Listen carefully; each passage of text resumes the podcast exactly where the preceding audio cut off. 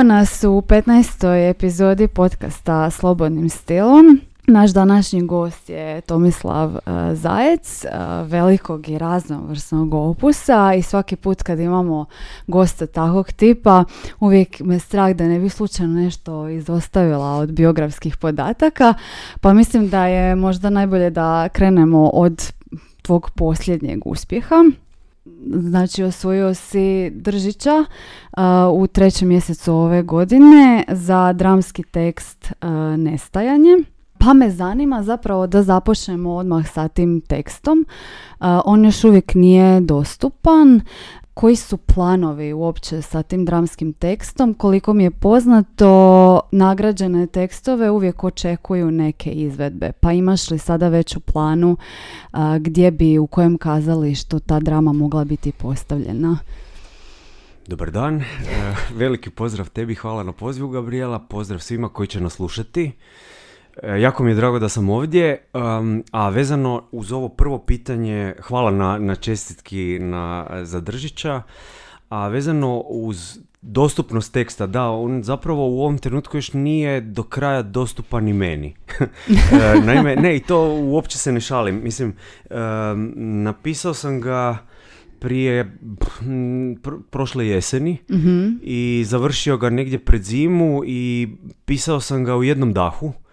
I što se ponekad događa s mojim tekstovima koji izađu na taj način impulsivno, nisam imao gotovo pa nikakvu potrebu intervenirati u njega u tom trenutku, a od onda kad sam ga završio zapravo ga nisam ponovno krenuo propitivati, tako da u tom smislu još uvijek čekam da se dostupnost toga teksta za mene zaista otvori i da mu mogu pristupiti nekim drugim pogledom i da vidim šta taj tekst zapravo je, na koji način on funkcionira ili ne, tako da u ovom trenutku prvo mislim da se mora dogoditi taj susret, a onda vrlo vjerojatno da uslijedit će susret sa kazalištem i susret sa izvedbom, mm-hmm. čemu svaki pogotovo novi tekst definitivno teži.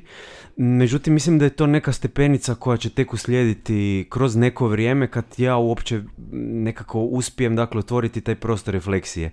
Jer mi se čini da uh, svaki, mm, svaki rad, svaki umjetnički rad zahtijeva uh, nakon procesa pisanja jedan proces ostavljanja, jedan proces napuštanja teksta i onda u trećoj fazi proces povratka tekstu, koji ponekad može biti jako ugodan, ponekad može biti bolan, ponekad istovremeno i ugodan i bolan, ali mislim da je nužan da bi tekst zapravo bio do kraja gotov.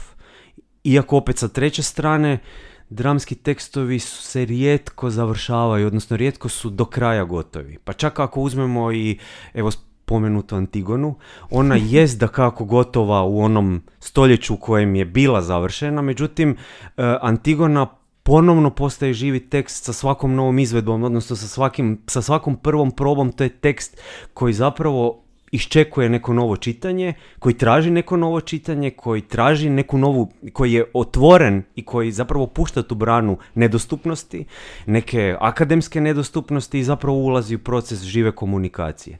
Tako da se ja jako veselim tom procesu žive komunikacije kad je nestajanje u pitanju. Uh, otvorio si mi sad nekoliko tema za koje smatram da bi bilo dobro da ih nekako tematiziramo tijekom razgovora, ali da ne budemo toliko apstraktni slušateljima, možda da nam samo kažeš uh, o čemu se radi u Nestajanju, tko su, jesi li krenuo od nekakve ideje ili od likova, dakle koja je nekakva glavna tema? Hmm. Um, odakle sam krenuo? Zapravo... Zapravo sam krenuo od, od, možda će zvučati čudno, ali od proučavanja uh, fizikalnih zakona erozije. Mm-hmm. Uh, naime, naime, riječ je o jednom uh, sveučilišnom profesoru koji s jedne strane ima vrlo uglednu građansku obitelj, a sa druge strane jednu vrlo neugodnu tajnu. On je uh, prirodoslovac. I zapravo kroz čitav taj tekst uh, istovremeno nestaje slika njegova koju je sagradio u svojoj akademskoj zajednici, a onda i u svojoj privatnoj sferi, ali e, istovremeno i oni koje je oštetio do te mjere da su se osjećali poništenima zapravo prolaze nekakav, da sad ne spojlam previše, prolaze nekakav, nekakav put iskupljenja utoliko što iz osjećaja nekakvog osobnog nestajanja e, e, ulaze u neki proces ponovne afirmacije, odnosno ulaze u nekakav proces ozdravljenja. Naime, riječ je o nekakvom, da, da bude malo konkretnije, nekakvom odnosu predatora i žrtve u kojem zapravo s jedne strane dolazi do prokazivanja predatora, a sa druge strane do afirmacije žrtve na onaj način na koji protagonist zapravo tog, te, te drame, a to je jedna od žrtava tog čovjeka, zapravo odlučuje suočiti i sebe, a onda i njega sa posljedicama onoga što je učinio davno prije. Otvara li ti takva tema i tu mogućnost da shvaćaš dramski tekst kao nekakvu nestabilnu ili mogli bismo reći fluidnu kategoriju, rekao si mm. a, da, da ga još nisi sasvim, a, ostavio si ga po strani i vraćat ćeš mu se, znači shvaćaš li ti sam dramski tekst kao nekakvu fluidnu kategoriju koju je konstantno moguće mijenjati čak i u zapisanoj formi? Apsolutno, mislim da m, svaki novi dramski tekst ili dramski tekst koji, ne, ko, koji nastaje istovremeno i nestaje, odnosno apsolutno je fluidan u, do, one, do onog trenutka do kojeg e, sam autor ne odluči da je vrijeme da ga se ukoriči, ako ga odluči ukoričiti. To je jedna vrsta fluidnosti m, koja mislim da je zapravo slična sa e, fluidnostima kod svih novih umjetničkih tekstova u nastajanju, odnosno tekstova u nastajanju, i kod poezije, i kod proze, i kod feljtona, zapisa i tako dalje. Mislim da je svaki tekst do onog trenutka do kojeg e, autor toga teksta ne kaže ok, sad je dovoljno, sad je dosta, ja se sad moram odmaknuti, to je to, to je neka zadnja točka. Do tada je taj tekst u neprekidnoj promjeni i taj tekst zove neprekidnu promjenu. U onom trenutku u kojem, dakle, e, on dobije neko svoje tiskano izdanje, on je zapravo gotov, ali samo u kontekstu nekakve kulturološke činjenice i njegova dovršenost je samo utoliko dovršena.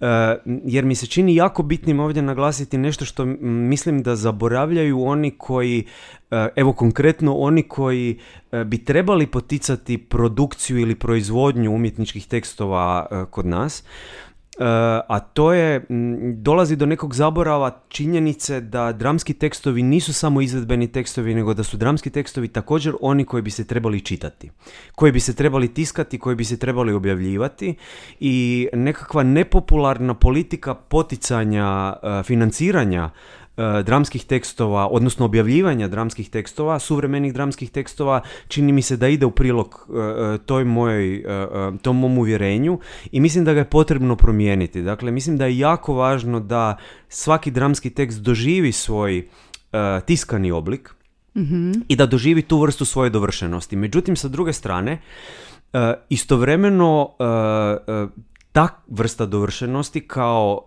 teksta, kao neke kulturološke činjenice, nužno ne znači ili uopće ne znači da je on dovršen kao izvedbeni materijal. Mm-hmm. Naime, njegova izvedbenost, odnosno njegova prava snaga ili izvedbena snaga se propituje u prostoru izvedbe, i tada zapravo na neki način se ulazi u nešto što je nekakvo Mm, novo redefiniranje tog materijala e, i novo čitanje tog materijala ili drugačije čitanje tog materijala, i on ponovno zapravo ulazi u neki prostor nestabilnosti koju, e, e, u ko, iz koje izlazi kroz stabilnost same izvedbe. Odnosno, njemu, takvom izvedbenom tekstu, stabilnost daje upravo sama izvedba, odnosno daje mu kazališna predstava kao nekakav konačni produkt, ja bih rekao. Baš mi je drago da spominješ i ukoričavanje i mogli bismo čak reći možda i neku nezainteresiranost nakladničkih i izdavačkih kuća vezano uz objavu dramskih tekstova. Da samo podsjetim naše slušatelje, kad nam je Dina Vukelić bila gost, i ona je isto nešto tako spomenula, mm-hmm. da se uh, općenito vrlo malo čita, a onda tek uh, same dramske tekstove još manje. Uh, što ti misliš, je li problem u, u toj slaboj zainteresiranosti za ukoričavanje dramskih tekstova uh, ili u možda ne... Um, needuciranom čitatelju dramskih tekstova. Znači, tko je danas mm. čitatelj? Tko bi bio pogodan čitatelj drame? Ja mislim da čitatelji nikad nisu krivi. U krivu i nikad nisu krivi. E, mislim da do čitatelja treba doći.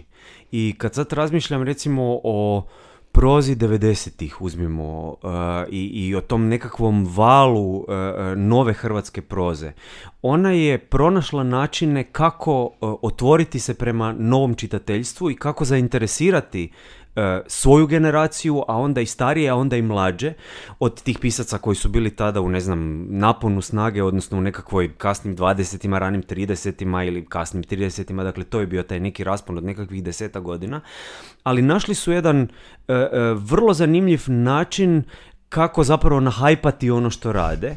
I bez obzira što je to s jedne strane bila neka vrsta medijskog trika, možemo reći, mm-hmm. ali sa druge strane i tog nekakvog generacijskog uvezivanja koje je, to ćeš ti bolje znati, imalo svoje ili nije imalo svoje opravdanje ili kako god, ali uh, uh, ono što je činjenica je da je ta proza pronašla svoju publiku.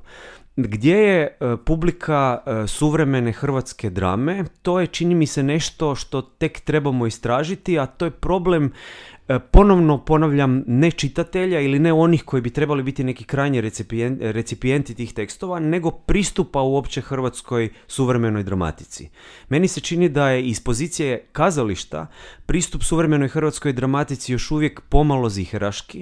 Mm-hmm. E, ako pogledamo koliko ima praizvedba suvremenih hrvatskih tekstova, baš i nema previše. Uh, i u tom smislu uh, se može čak i pretpostaviti ili uh, reći da postoji nešto što je s jedne strane devalvacija uh, um, hrvatske suvremene drame, jer se drama jako puno piše i um, ja koji sam na izvoru uh, pisanja zapravo suvremenih dramskih tekstova to najbolje vidim. Naši studenti, pogotovo studenti završnih godina, uh, uh, izbacuju tekstove i tekstove i ti tekstovi su vrlo vrijedni, sigurno uh, su u svakom slučaju vrijedni pažnje kazališnih establishmenta, ali isto tako i publike. Međutim, pitanje je zašto, gdje se taj neki uh, uh, recipijentski zapravo kanal pokida, odnosno mm-hmm. što se dogodi da ti tekstovi ne dođu uh, tamo gdje bi trebali doći. I u tom smislu mi se čini da uh, um, treba opet nekako nastupati u dva mm, smjera. S jedne strane poti- poticati kazališta.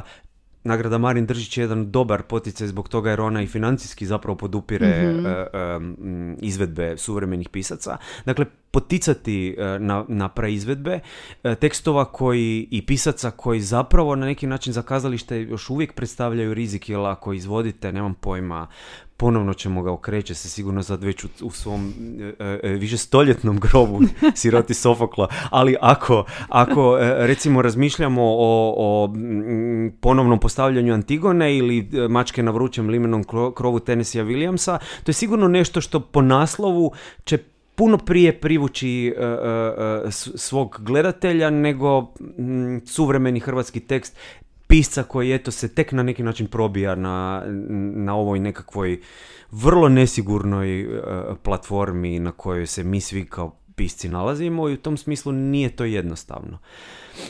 Um, kada pričamo o suvremenoj hrvatskoj drami uh, i ti sam spominješ uh, nekakvu veliku proizvodnju dramskih tekstova, Uh, koji nekako prate postdramsku poetiku, mogli bismo reći, i u samom pismu, dok s druge strane moj osobni dojam da možda kazališta još uvijek nisu na toj razini da bi mogla popratiti ili uh, postaviti na scenu dramske tekstove, uh, takve postdramske poetike. Čini li se tebi da je i u tome možda stvar? Hmm.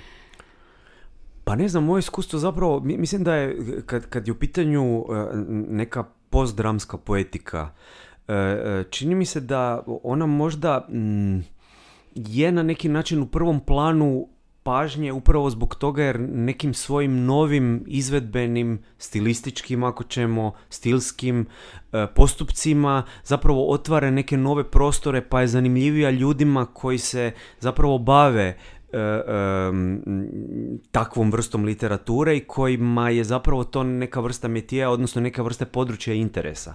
S druge strane, neko moje iskustvo iz pozicije onoga koji čita tekstove svojih studenata, zapravo mislim da su tekstovi uh, uh, u većini slučajeva, ja bih čak rekao osamdeset posto um, u, u nekakvom svom stilističkom, stilskom I, a onda i formacijskom, formativnom prosedeju mm-hmm. zapravo bliži klasičnome tekstu, pod navodnicima, što god i kako god klasični tekst uh, um, definirali, ali u svakom slučaju bliže nečemu što je klasični narativ mm-hmm. uh, uh, i čak i klasična struktura koja se na neki način uh, um, pokušava dovinuti tim nekim uh, uzusima modernosti, dakle sa nekim pomacima, sa nekim iskoracima i sa nekim uh, izlascima u nešto što je Uh, uh, dakle, uh, eksperiment bilo forme, stila, tona ili nečeg drugog žanra. Međutim, mislim da je zapravo stvar negdje drugdje. Mm, ono što su u zadnje vrijeme, što je jako, jako interesantno i meni se čini vrlo pohvalno, uh, uh, mladi dramski pisci počeli otvarati jako puno otvaraju vlastite teme, otvaraju vlastite svjetove, a to su mladi svjetovi, mlade teme, mladi motivi koji pomalo mogu djelovati mm, neprohodno, neprobojno, mm-hmm. autistično ili nerazumljivo konvencionalnoj kazališnoj publici i zbog toga možda mogu odbiti na prvu uh, nekakvog, pod navodnicima, opet debelim, prosječnog gledatelja, što god to bilo. Mm-hmm. Um... Ti si napisao, uh, mogli bismo reći, jedan priručnik kreativnog pisanja koji se zove uh, Pravila igre, um, kojim je zanimljiv sa više aspekata i um, ti sam u nekoliko navrata u tom priručniku tematiziraš Um, i samo dramsko pismo i što je to uopće drama i dramski tekst, likovi, sukobi i tako dalje.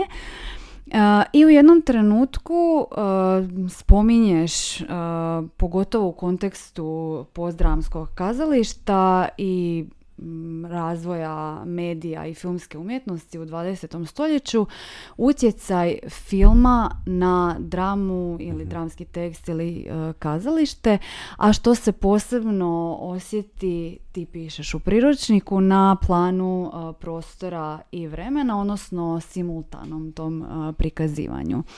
Kakav je tvoj dojam danas? A, bore li se te dvije umjetnosti, filmska i kazališna, za prevlast među publikom ili, ili mogu nekako surađivati?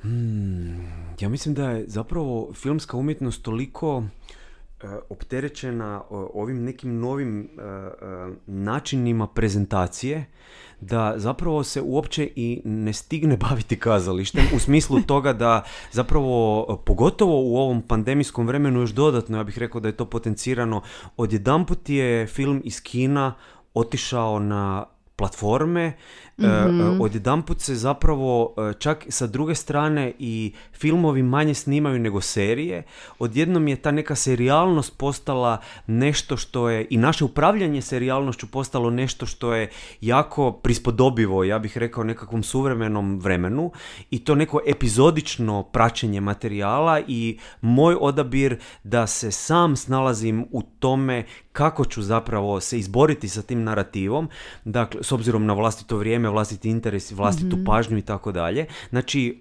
odjedanput u tom prostoru filma ja postajem taj koji aktivno zapravo sudjeluje u nečemu što je regulacija sadržaja, što film zapravo nikad nije omogućavao. Film je uvijek bio kvadrat u kojem se odjedanput nešto prikazuje i u kojem ja, dakle, moram pristati na to da film počinje u osam u kinu u Zagreb. Dakle, danas više to nije tako. Film počinje onda kad ja kažem da počinje i završava onda kad ja kažem da završava. Dakle, u tom smislu film sam sa sobom je u nekoj ogromnoj pretumbaciji, a sa druge strane kazalište, m, Da, kazalište, u, kao što si spomenula, u ovim nekim potragama za nekom vrstom nove strukture ili nekog novog tretmana vlastite narativnosti, sasvim sigurno traži neke druge varijante koje možda nije istražilo dovoljno, pa je pritom i upravo zbog toga jer je ta eliptična struktura samoga filma mm. jako prispodobiva suvremenom čovjeku, ja bih rekao na neki način odgovara i samoj drami u, u, u ovom kontekstu, tako da vrlo često možemo vidjeti i takvu vrstu strukturiranja suvremenih dramskih tekstova, ali opet ne bih rekao da je to nešto što je nužno pravilo, niti bih rekao da, da, da, da kazalište u pomanjkanju vlastitih ideja ili da bi potvrdilo da neke stvari radi bolje, bira narative iz prostora filma da bi se s njima ogledalo. Primjerice, evo, pada mi na pamet u Hrvatskom narodnom kazalištu, nisam siguran da li još uvijek na repertuaru, veliki Goliko film, tko pijao zlo ne misli, mm-hmm. je istovremeno postoji kazališna predstava i mislim da je upravo ta metatekstualnost ili međutekstualno zapravo nešto što jako lijepo radi i za kazališnu predstavu i za film. Svako ima neko mišljenje o tom filmu i, i sigurno iz te pozicije je jako zanimljivo vidjeti na koji način se sa onim što su, dakle, ti neki, neka mjesta poznatoga obračunao kazalište kao medij koji je, dakle, to preuzeo nešto iz prostora, iz prostora filma. Um, što misliš, kako je ovo unazad dvije godine, znači svjedočimo toj globalnoj pandemiji koja je sad kao kraj prividno, ne nosimo maske više pa možemo proglasiti kraj. Kako je uh, to utjecalo na samo kazalište? Znamo da se smanjila publika, u početku zbog karantene nisu ni postojale predstave. Uh, je li to možda konkretno i na tebe i na tvoje pisanje utjecalo? Uh, to su zapravo dva pitanja. Da. Vrlo, vrlo kompleksna, jedno i drugo. Uh, možda da krenemo od ovog drugog. Uh, na mene utjecalo strašno. Dakle, mm. prva godina pandemije me potpuno oduzela u smislu nekakvog autorskog, kreativnog uopće um, pokušaja da se bavim nečime, jer uh, s jedne strane dogodio, dogodio se taj neki sumanuti uh, uh, es efovski uh, scenarij nekakvog potpunog zaključavanja i um, ono što je mene u tom prostoru potpunog zaključavanja užasno smetalo uh, uh, su bili ti neki uh, guruji koji su se jedanput počeli pojavljivati na društvenim mrežama i koji bi govorili pa nema, nema veze, učite heklati, naučite novi jezik, šta vas briga, pa to je divno, to je predivno, to je prekrasno. Ako to ne radite, onda ste totalni, šta radite?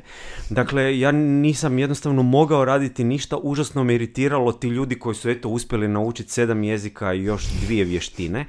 Dakle, u tom smislu ta prva godina je bila za mene osobno prilično grozna, a druga godina je na neki način uh, upravo iz te neke situacije, nekakve autorske nemoći se počela pretvarati u nešto što je, dakle, neko moje traženje uh, nekakvih novih načina kako da uđem u prostor pisanja čisto osobno i kako da zapravo ponovno izmislim samoga sebe u prostoru pisanja. Uh, I tada se pojavio ovaj projekt Monovid devetnaest u kojem si sudjelovao uh, i ponovo si se zapravo vratio liku Davida da. iz dramskog teksta Ono što nedostaje. Uh, je li te taj projekt onda potaknuo na ponovo vraćanje točno, pisanja? Točno, točno to, da. Super si to rekla, jer je to bio prvi tekst koji sam napisao nakon neke veće pauze od nekakvih godinu dana i napisao sam ga zato jer sam dobio poziv, ne vjerujem da, da bi ga sam izimaginirao da tog poziva mm-hmm. nije, nije bilo i vrlo vjerojatno sam se zbog upravo tih okolnosti o kojima sam sad i govorio vratio jednom vrlo fragilnom liku ili liku koji je fragilan u tom svom nekom narativu jer sam se pomalo osjećao kao on, odnosno mm-hmm. na neki način sam kroz njega krenuo u neku, neki proces vlastitog ozdravljenja, ja bih rekao autorskog, umjetničkog. Tako da je to sigurno istina. ali je puno kompliciranije i puno možda i zanimljivije od ove moje osobne drame, mini drame. Um, uh, pitanje kako je kazalište zapravo um, na neki način preživjelo taj prostor, jer mi se čini da je rezultat tog preživljavanja jako interesantan. Naime, kazalište je s jedne strane ostalo bez publike, mm-hmm. dakle dogodio se potpuni rastanak sa, sa publikom, e, nemogućnost da se do publike dođe i pokušaj da se to kompenzira na sve moguće načine preko ovoga što su društveni mediji. Od toga da su se snimali e, nekakve live izvedbe, do toga da su se snimali neki videi koji su onda zapravo na neki način fingirali kazališne izvedbe, pa do prikazivanja starih snim, snimki, starih predstava iz prošlih godina mm-hmm. ili kako god. Dakle, sve su to bili neki načini na kojima je kazalište i e, ljudi koji e, rade i koji žive od kazališta i koji su bili puno uplašeni nego što sam to bio ja, zbog toga što uh, je na neki način kad ti oduzmu oruđe za rad i kad zapravo nisi siguran da li je ono što je do jučer bio prostor sigurnosti i kreativnosti na kraju tvoje egzistencije odjedanput tebi oduzeto i pitanje kad će ti biti vraćeno i pitanje hoće li ti biti vraćeno. Dakle, to je jedna ogromna tiskoba. I svako se iz te tjeskobe, iz prostora kazališnog svijeta zapravo čupao kako je znao i umio. Međutim, mislim da je u ovom trenutku, onda su uslijedile, uslijedio polagani povratak u kazalište, epidemiološke mjere i sve ono što je zapravo bilo na neki način bolni ili polubolni pokušaj povratka nekakvoj normalnosti. Um, pa do unatrag, ja bih rekao, pola godine je to još uvijek bilo uh, dosta neizvjesno. Zbog toga jer se apsolutno sve promijenilo i, mm-hmm. i u tom smislu uh, mi se čini da je ono što je zapravo, uh, što su naučili uh, s jedne strane i uh, ljudi koji se bave kazalištem ili žive od kazališta, ali s druge strane, dakle, mi koji na neki način radimo kazalište i s druge strane oni koji ga vole i koji ga poha- pohađaju, dakle, publika. Mislim da se naučilo da, dakle, kazalište kao forma živog kontakta, dakle, oči u oči kontakta nikad ne može biti nadomještena nikakvom novom tehnologijom, platformom ili bilo čim drugim. I u tom smislu mislim da je ta pouka nevjerojatno plemenita, nevjerojatno bogata i nevjerojatno zapravo, um, ja bih rekao, um, nekako ispunjujuća za, uh, uh, i za jedne i za druge. Da na neki način smo vidjeli da bez tog živog susreta kazalište zapravo kao forma ne postoji, bez obzira što je taj živi susret u prostoru kazališta izumljen kad i Sofokla. Htjela bih da, da još malo ostanemo na ovom spomenutom Monovidu devetnaest i e, David, Preko stakla je tvoj tekst e, s kojim si sudjelovao. Rekao si da, da te zapravo ta, ta poetika ograničenja u, za vrijeme korone vratila na taj lik Davida. Jesi li ti možda i prije same korone osjećao neku potrebu da se vratiš toj drami, da ponovo razmišljaš o likovima na neki drugačiji način? Pa to je drama, ja bih rekao, koja... A da se vratimo na onu fluidnost uh, s početka mm. razgovora, mislim da, uh, i sad ću možda i demantirati sebe, uh, za koju mi se čini da nikad neće biti do kraja dovršena. Ja ne mogu, i, i ja sam s tim okej. Okay. Meni to, prihvatio sam to. Prihvatio sam da je to, to tako. I to možda i treba biti tako. Ona ima, kao što znaš, jako puno različitih varijanti i podvarijanti. Um, ona čak i u, m, prevedena je na nekoliko jezika i čak mm-hmm. i u, na, na, u prijevodima ima nekoliko različitih prijevoda. Um, I to zbog toga što, ne zbog toga što bih se ja predomišljao ili sad rekao prevedi, prevedite molim vas ovo pa onda prevedite ono, nego imam osjećaj da se ona na neki način opire jednostavno nekakvoj točki, nekakvom završetku i možda je i to razlog što sam imao neku potrebu vratiti se liku Davida na taj način i još dodatno prokomunicirati neke stvari s njim. Dogodila mi se opet s, s tim likom Davida neka, neka zanimljiva stvar. prošle jeseni u jedanaestom mjesecu bio sam u Montpellieru na jednoj rezidenciji mm-hmm. i, i na festivalu Mediteranskog kazališta i obzirom da sam bio kao gost rezident tamo, molili su me da nešto izvedem i onda sam odlučio izvesti Davida um, preko stakla. I dakle ta neka neki, i to je bio moj prvi zapravo ulazak u nešto što je prostor izvedbe, jer nije to bilo obično čitanje, nego su baš htjeli da to bude na pozornici, htjeli su da to bude ne, nekakva polu varijanta, polu izvedbena varijanta. Mm-hmm. Osjećao sam se ko Ivana Sajko u drami Ruža je ruža je ruža je ruža. Tako da sam ja imao svoj Ivana Sajko moment. Samo mi je falio bend. Autoreferenca, znači Sinkaus braća. Da, da, falila sam jedino braća Sinkaus i baš, baš mi je bilo žao da ih nije bila, da malo me poprate. I u tom smislu... Um, I u tom smislu, da, sam ponovno krenuo razmišljati o tom liku, ja evo nisam siguran, i ne samo o tom liku, o, to, o tim likovima i činjenici da mi nekako, neka krajnja ili definitivna forma tog sadržaja nekako izmiče mm-hmm. i nisam siguran, za sad sam ok s tim da, da je nema, ali, ali nisam siguran, ne mogu do kraja reći da m, nešto od toga nije neki materijal kojim bi se možda danas, sutra, preko sutra ponovno volio pozabaviti.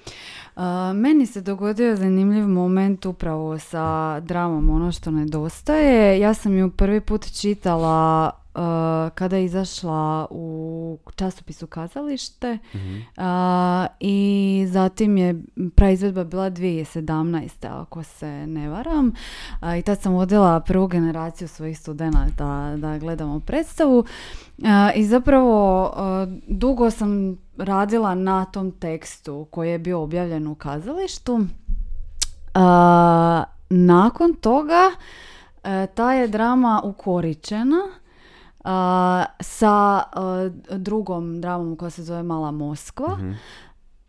i kada sam uzela tu ukoričenu dramu, primijetila sam da to nije ista drama. Mislim, jesu to ti likovi, ali su se dogodile velike promjene, ja bih rekla, na samom tekstu. Uh, pa me zanima koliko je utjecao tvo, tvoja suradnja sa redateljicom Selmom Spahić, koja je tada radila na Ono što nedostaje, na tu ukoričenu verziju samog dramskog teksta? Jesi li bio pod utjecajem te suradnje?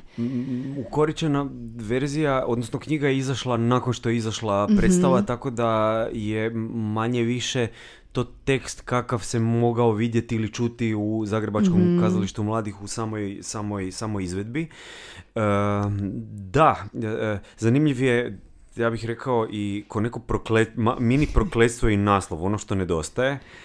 E, bio sam jako ljut, ne, nekako nije mi se svi, sviđao naročito naslov, baš mi je bio nekako nedostatan sam po sebi, ali zapravo sad vidim da je dosta točan, jer još uvijek tražim što nedostaje u tom tekstu, čim ga ne mogu završiti. Ali da, e, e, mislim, ta suradnja sa Selmom je bila prekrasna i sigurno je jedan od razloga zbog kojih e, se i vraćam tom materijalu u mislima, barem za sada, taj što je i ta suradnja nekako otvorila i meni osobno, i tom tekstu, i tim likovima neku, neku drugu dimenziju koja, koja se možda ne bi uh, materijalizirala da takve suradnje nije bilo. Ali to, ja bih rekao, potvrđuje samo suradnju, odnosno potvrđuje bitno suradnje um, između različitih autora u prostoru dramskog pisanja i potvrđuje tu fluidnost uh, drame kao forme.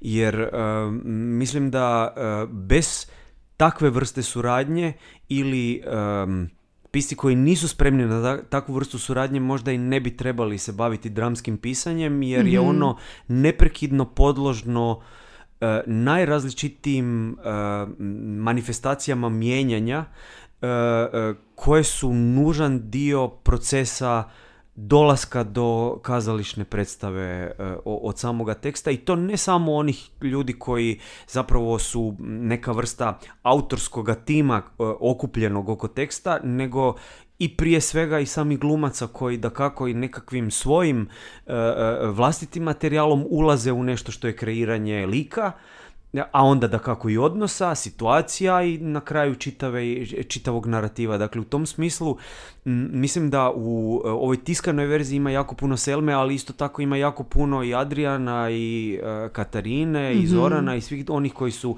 Doris, svih onih koji su sudjelovali u tom, to, tom procesu, od nečega što je zapravo e, bila... Neka, neki razgovor o strukturi, potencijalnim problemima strukture sa Selmom, do činjenice potpuno prozaične i potpuno e, nasumične, e, u, u kojoj e, se odjedanput u podjeli pojavljuje e, e, Doris Šarić Kukuljica, jedna predivna glumica koja zapravo nema ni jednu rečenicu. I mm-hmm. meni je to s jedne strane bilo neka vrsta svetogrđa.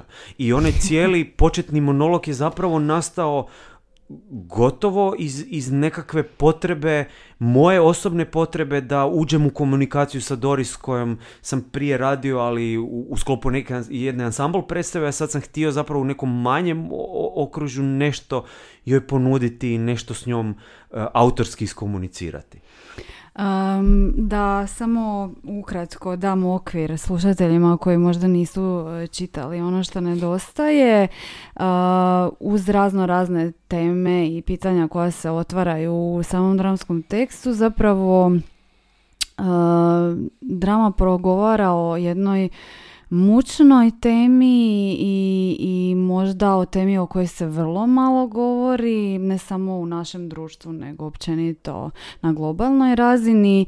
A, događa se jedna scena a, silovanja šesnaestogodišnjeg Davida a, i čini mi se kao da je to...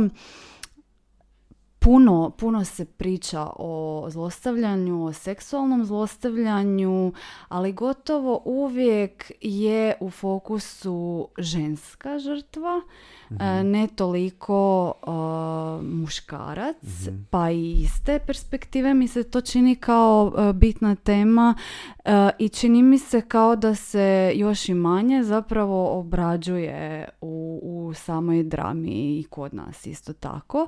Pa znaš li kakve su možda bile reakcije uh, publike ili čitatelja baš na, na, na tu temu? Hmm. Mm, pa sad, što se tiče toga kako je, kako je publika primila ili nije primila predstavu, um, više mogu i prisjetiti se nečega što je ne, nekakav uh, temeljni ili globalni uh, pristup prema samoj predstavi.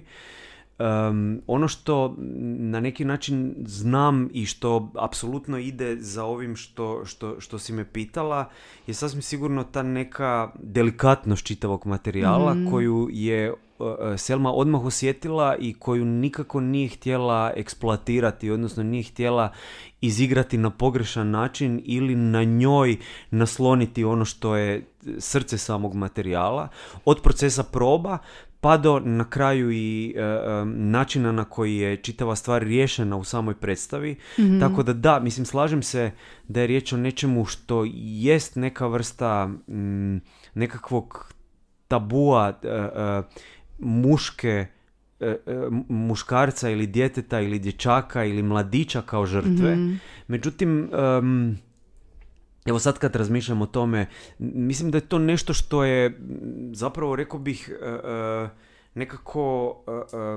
moja pa gotovo neka provodna tema ili jedna od provodnih tema i kroz druge materijale, pa do evo i zadnjeg teksta Nestajanje koji na jedan drugačiji način se bavi time, ali možda je najsnažnija recepcija toga bila kroz roman ili na roman Luna Park, u kojem zapravo se također bavim sa iz neke, neke druge perspektive tom tematikom i sjećam se da su reakcije recimo na taj roman bile vrlo, vrlo, ja bih rekao, um, pa čak i meni iznenađujuće, u smislu da, da nisam osjetio koliko, do tada koliko sam taknuo nešto što je, čini mi se, neki problem o kojem je dosta teško govoriti u našem društvu.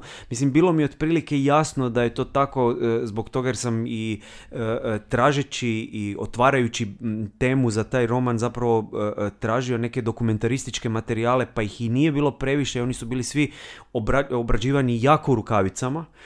Dakle, u tom smislu um, je jasno, mislim da je to još i danas, koliko god mi jesmo sve otvoreniji i otvoreniji, ta pitanja maskuliniteta i demaskulinizacije uh, su i dalje, ja bih rekao, pitanja koja na neki način jesu u ovom smislu društveni tabu. Uh, da, i zapravo se i u samoj drami uh, dotičeš i toga kako se društvo, pa onda i bliski ljudi odnose prema tom pojedincu koji je u tom trenutku žrtva. Um, ka, baš, baš to, kao prema tabu temi koju bolje ne dirati, ostaviti mm. po strani i ne baviti se s njom previše. Uh, spomenuo si da si u ovom uh, ukoričenom izdanju same drame uh, posvetio uh, uvodni monolog uh, liku koji je utjelovila Doris Šarić Kukuljica u samoj izvedbi. Uh, I zanimljivo mi je kako se i u pravilima igre uh, vrlo uh, precizno uh, dotičeš teme monologa i što je monolog uopće i monološka struktura u samoj drami. A, zašto ih postavljaš konkretno u, i u ono što nedostaje na neka rubna mjesta dramskog teksta? A, ovdje imamo uvodni monolog, a u a, ono što nedostaje u, u ovoj verziji u kazalištu i Kebana, jel, ima onaj kao završni mm-hmm. a, monolog. Zašto ih postavljaš na, na ta rubna mjesta?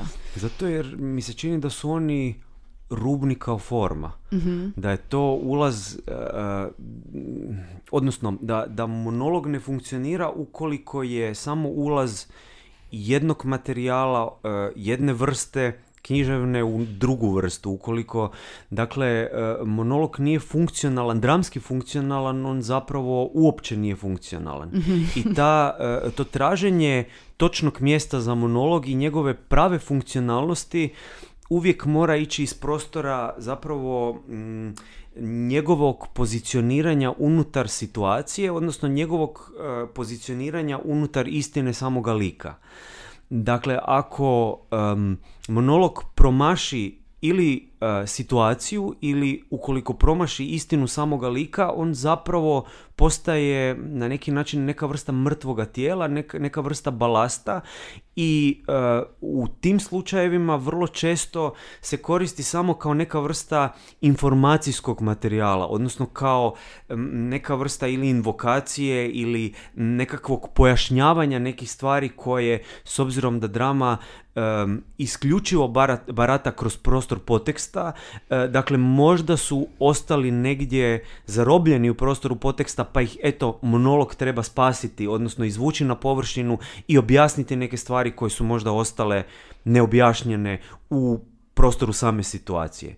I zbog toga mi se čini da mm, je jako potrebno biti pažljiv s njima, ja ih jako, jako volim, ali istovremeno se jako i prepirem s njima, odnosno jako ih se i bojim i nekako nisam siguran gdje i kako i na koji način, upravo zbog toga jer, jer jesu jako triki u smislu upravo onoga što oni moraju iskomunicirati, forme koju moraju zadovoljiti i svrhe koju imaju kao konstitutivni dio samog dramskog materijala.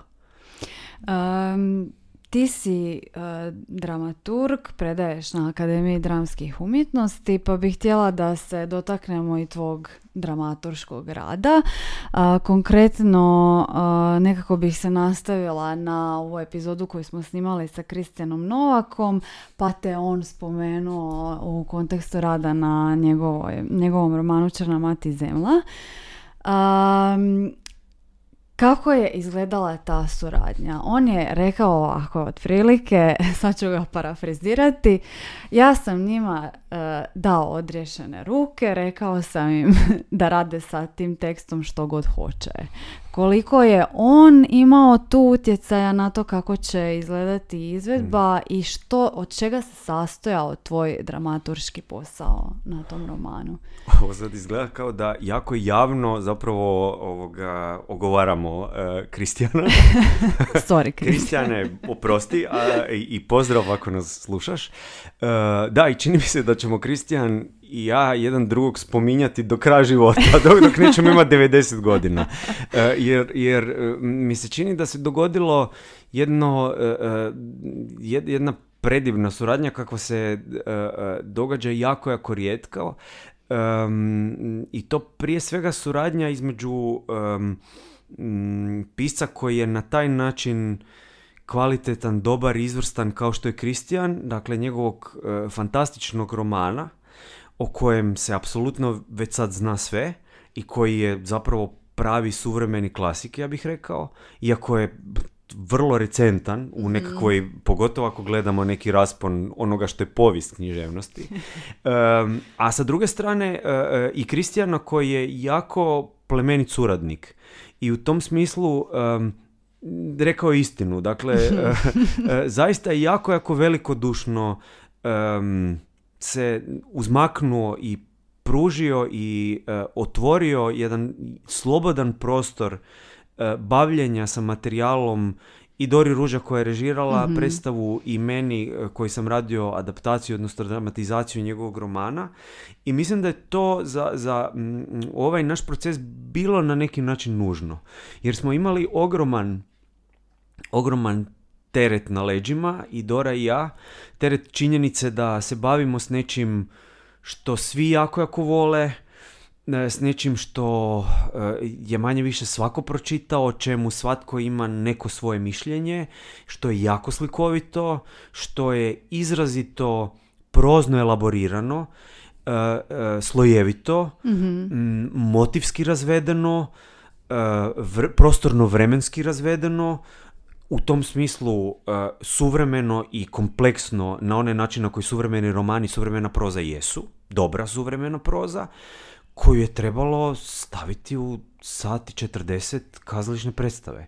Dakle, um, to, je, to, je bio, to, je, to je bila velika borba, ali i veliko, velika radost, ja bih rekao. Mislim da smo i Dora i ja sa jako puno entuzijazma se bavili s tim materijalom i sa jako puno poštovanja smo se bavili s tim materijalom, i meni se čini da što više... Um, imam iskustva uh, bavljenja sa takvom vrstom kazališnog procesa, znači sa dramatizatorskim, adaptatorskim uh, procesom, to više mislim da je um, nužnost poštovanja prema izvorniku uh, m, temelj svakog dobrog uh, kazališnog uh, tekstualnog procesa. Uh, pa bio uh, on Kristijan Novak ili bio on uh, Jean-Baptiste Poquelin Molière. Mm-hmm. Uh, dakle, njegovo Škrca sam sad zadnji bio adaptirao, da, i u tom smislu nije bilo neke velike razlike između, eto, jako živo Kristijana koji još k tome se bavi borilačkim sportovima, pa mi je mogao i nauditi da je htio, i Moliera koji je to više praktički ni pretke nema, ne, nema ni svoje nasljednike. Dakle, u tom smislu mi se čini da je taj uh, neki pristup o, um, uh, nekakvog temeljnog razumijevanja teksta i samog teksta jako, jako važan na samom početku. Uh...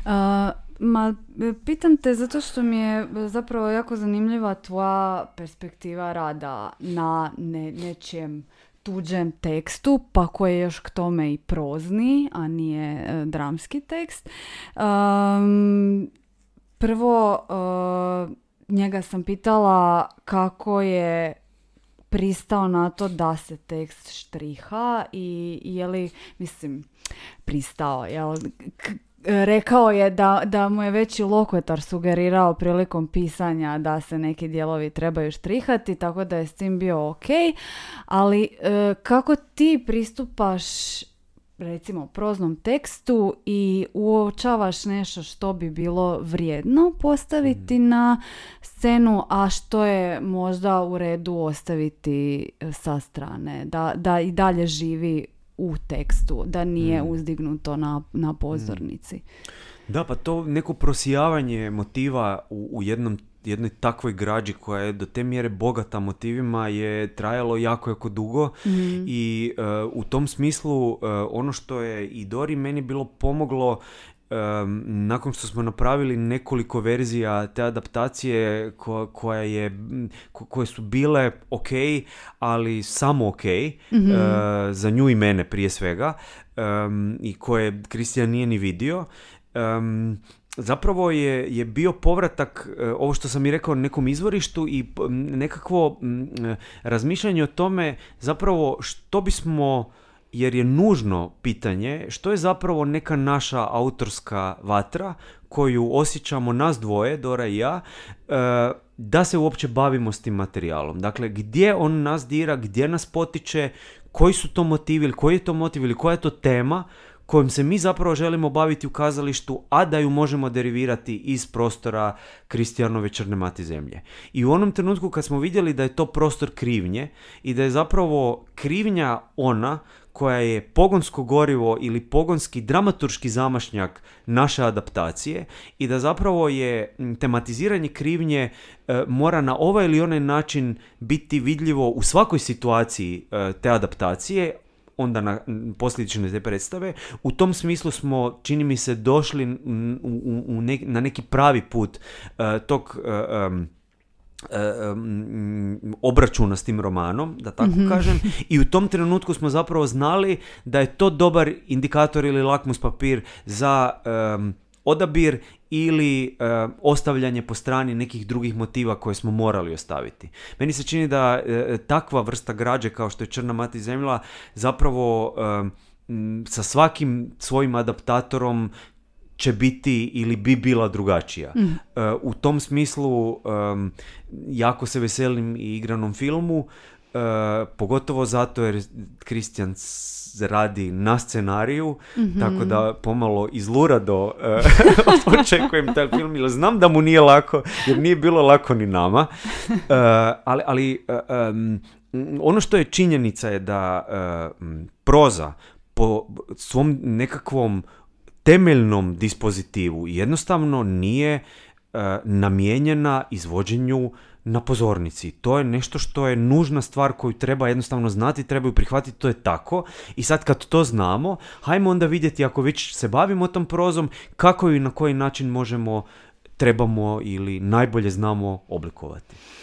Spomenuo si i da si radio na dramatizaciji Molièrova Škrca, uh-huh. koji u Kerempuhu, je li tako, se izvodi, i sada si rekao koja bi bila glavna razlika, znači rada na proznom tekstu, njegovoj dramatizaciji i Škrca za koji znamo da je drama, pa koje bi još možda bile razlike u tom dramaturškom smislu? Mm.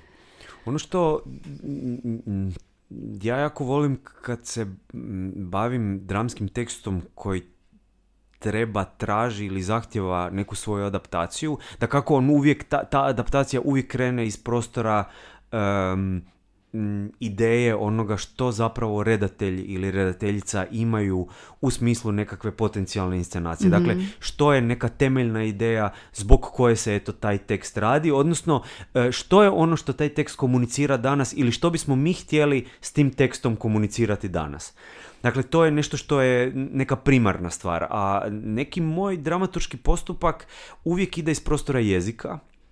Mm-hmm. I uvijek ide iz nečega što je doslovno prepisivanje teksta koje, bez obzira na prijevod ili kvalitetu prijevoda, volim napraviti zbog toga što kroz, dakle, prepisivanje ili preprevođenje ili poluprevođenje dramskoga teksta zapravo se iznova ili po prvi put, ja bih rekao, susrećem s nečim što su nekakvi temeljni dramaturški elementi tog materijala i tako ga upoznajem, i to je neki zapravo moj razgovor s Molièrom, i to je u ovom slučaju, i to je ono nekakvo osluškivanje onoga što zapravo taj original sam po sebi želi ili treba ili hoće komunicirati. I onda u tom kontekstu se već naslučuju, s obzirom na ono što su inputi koji dolaze, dakle, iz te neke izvedbene sfere, naslučuju određene promjene koje se kreću događati na nivou rečenice, na nivou situacije, na nivou odnosa i tako dalje, ovisno već o čemu se radi, i onda se iz toga zapravo malo po malo, ja bih rekao da je to uvijek neka vrsta zapravo vrlo laboratorijskog rada, mm-hmm, u kojem e, se ništa ne smije olako zapravo samo prekrižiti, ok, predug nam je škrtac, idemo izbaciti pola trećeg čina. Dakle, mislim, to je moguće i to se tak i radi i to, to, to je možda tako ovoga, pone, ponekad i dobro napraviti, ali za mene nekako mislim da je, da je to neko pomno bavljenje ishodišnim materijalom u kojem malo po malo, dakle, ja autorski mogu intervenirati i sve više i više počinjem, kako idem iz verzije u verziju, to, to više i više sebe puštam u taj materijal i neprekidno, dakle, osluškujem što je taj materijal bio u originalu i što mu ja želim pripisati, koliko je to kompatibilno ili nije. Dakle, mislim da je tu neka vrsta razgovora između uh, um, autora tog teksta i mene kao adaptatora koji radim na njemu.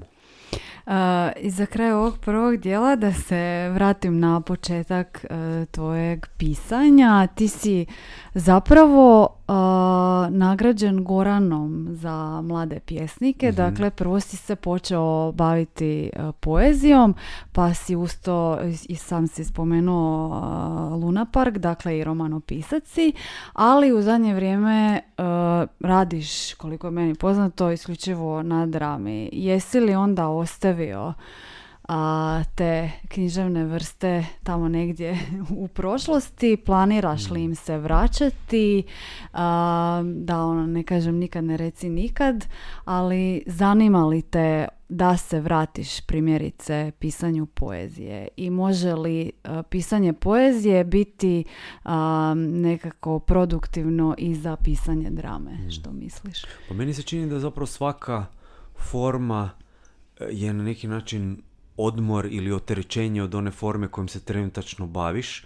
Dakle, u tom smislu je i meni, iako uh, mislim da je pisanje pisanje i ne radim tu neku preveliku razliku, uh, um, osim možda ne, nekako mentalno mentalnog pristupa, neke koncentracije i nekakvog uh, posvećenja tom određenom materijalu na kojem radim, ali koji se dogodi u smislu nekakvog uh, predznanja. Uh, drugačije mentalno pristupam pisanju poezije ili pisanju proze nego što to činim uh, pisanju kad je u pitanju drama ili scenarij. Dakle, u tom smislu mislim da neka vrsta pripreme i uh, uh, samog rada na materijalu je drugačija, ali nikad nisam osjetio da sam ja drugačiji u prostoru poezije ne, nego što sam u prostoru drame, mm-hmm, i da sad e, neke stvari ne mogu reći u poeziji koje mogu u drami ili obrnuto.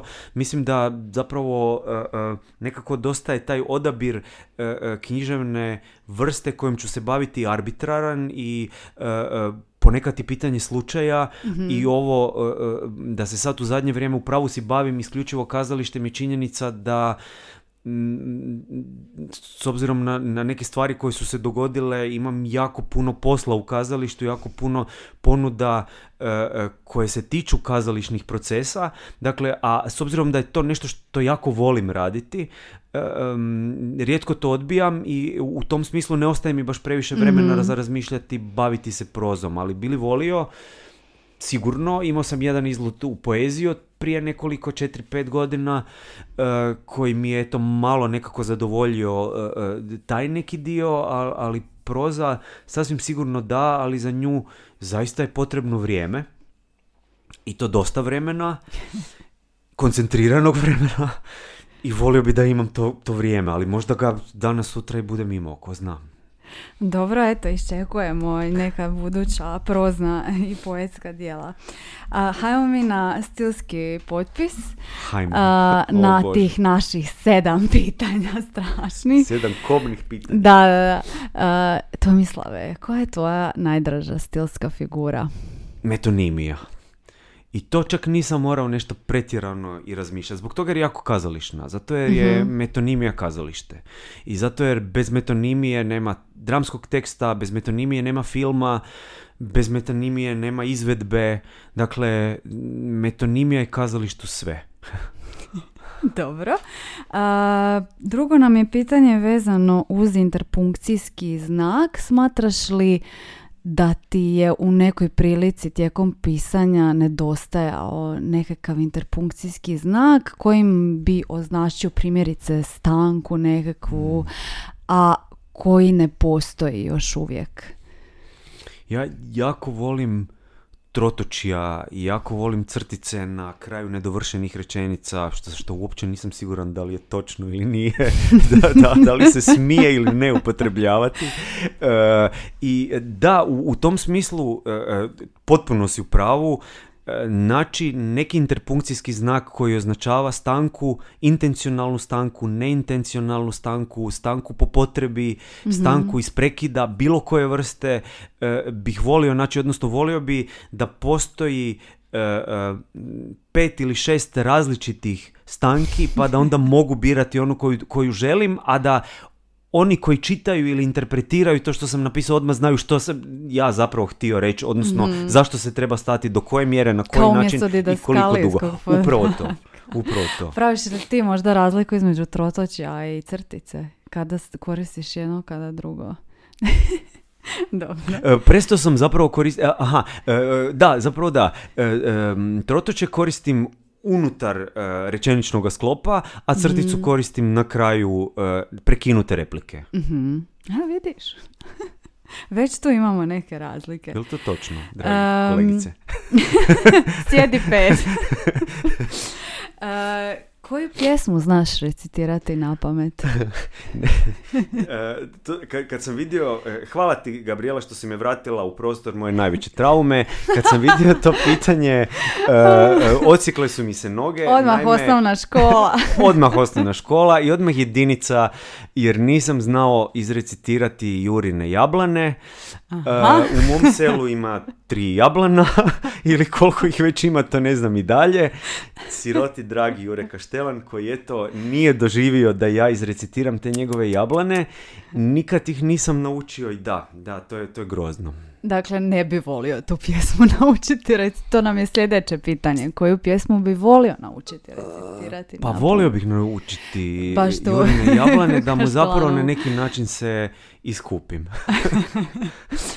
um, da se možeš izražavati samo jednom vrstom riječi, koja bi to bila? To sam isto odmah znao. I e, jako sam uzbuđen zbog toga. Proces. Dobro.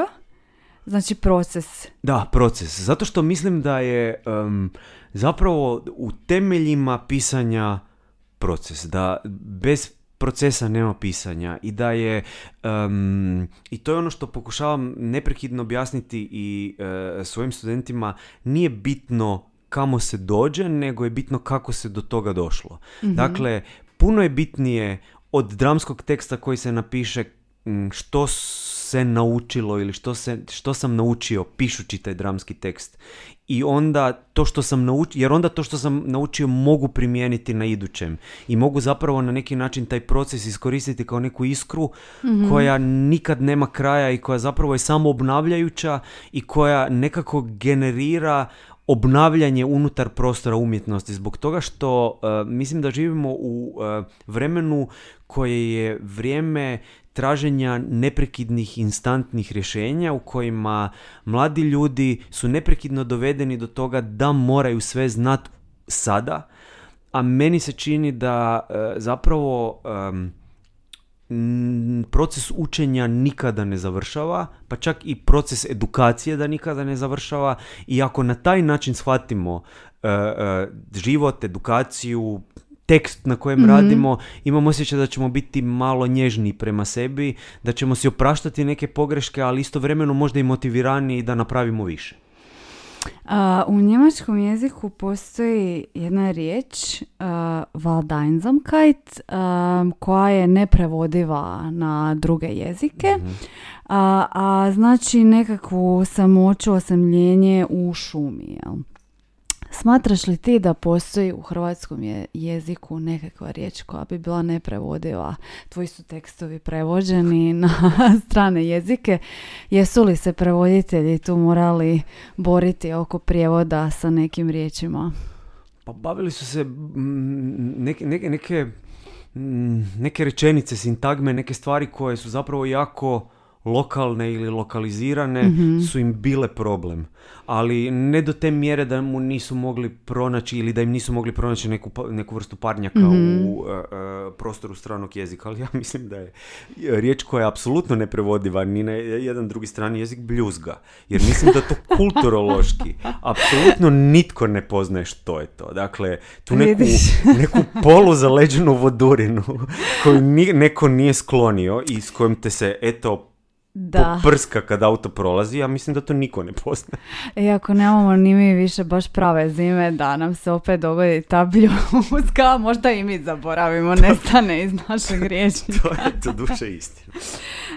Um, jesi li se možda dosjetio nekakve riječi koja još uvijek ne postoji, nije zabilježena u hrvatskim rječnicima, a koja bi označavala kakav osjećaj? Uh, jesam, nisam siguran da li postoji, nisam provjeravao postoji li, ali ja se vrlo često osjećam petkasto. Dobro. Uh, znaš, to, to, to je onaj osjećaj kad znaš uh, da te nešto lijepo čeka, ali istovremeno toliko kratko da je već skoro pa i završilo. I u tom smislu se dosta često tako osjećam. Petkasto, Petkasto. Ima veze sa onim osjećajem kao sad će uskoro vikend i završava tjedan, ali uskoro će i ponedjeljak. Pa da, s tim da se recimo petkom nikad ne osjećam petkasto, zato što uh, nekako uh, uh, nama koji se bavimo kazalištem i koji radimo u kazalištu je, recimo u Z K M-u je ponedjeljak slobodan dan. Tako da, tako da čak i nije vezano vezan s time, nego je doslovno vezan s nekim osjećajem nekakvog nečega što dolazi, ali što je praktički iluzorno na neki način, što je nedohvatljivo ili što je tek na tren dohvatljivo. Vidiš, eto, naši dragi slušatelji će slušati u subotu ovaj podcast. Naš petkast razgovor.